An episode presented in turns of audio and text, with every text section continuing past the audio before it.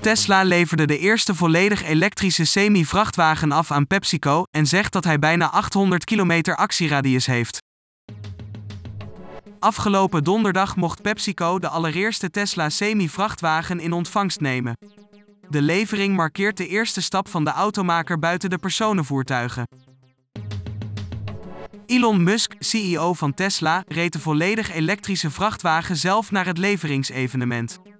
Dat vond plaats vlakbij de fabriek in Reno, Nevada.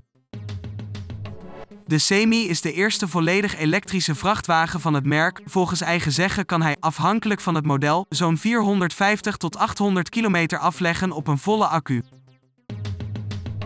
Als je een trucker bent, dan wil je de dikste vrachtwagen op de weg. Dit is hem, zei Musk op het evenement. Dat Tesla een feestje optuigde voor de levering, neemt niet weg dat de vrachtwagen ruim drie jaar te laat te laat komt. De Semi werd voor het eerst in 2017 aan het publiek getoond, waarbij gezegd werd dat hij in 2019 geleverd zou worden. Die deadline werd niet gehaald door onder andere tekorten in onderdelen en problemen met de toeleveringsketen. Nog voor de eerste truck geleverd was, had Musk al een ambitieus productiedoel voor 2024 gesteld.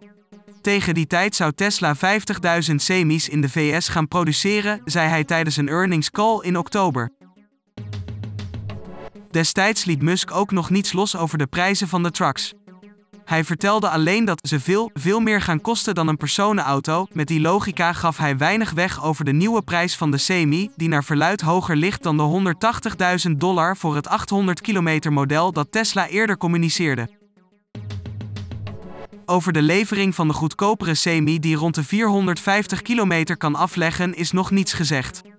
Ook de prijs van 150.000 dollar staat daarbij op losse schroeven. In augustus 2022 tweette Musk nog dat Tesla dit jaar nog zou beginnen met de uitlevering van de Semi met 800 kilometer actieradius. De Cybertruck zou vanaf 2023 van de band rollen. Wanneer beide voertuigen band aan de grond zetten in Nederland, blijft nog onduidelijk.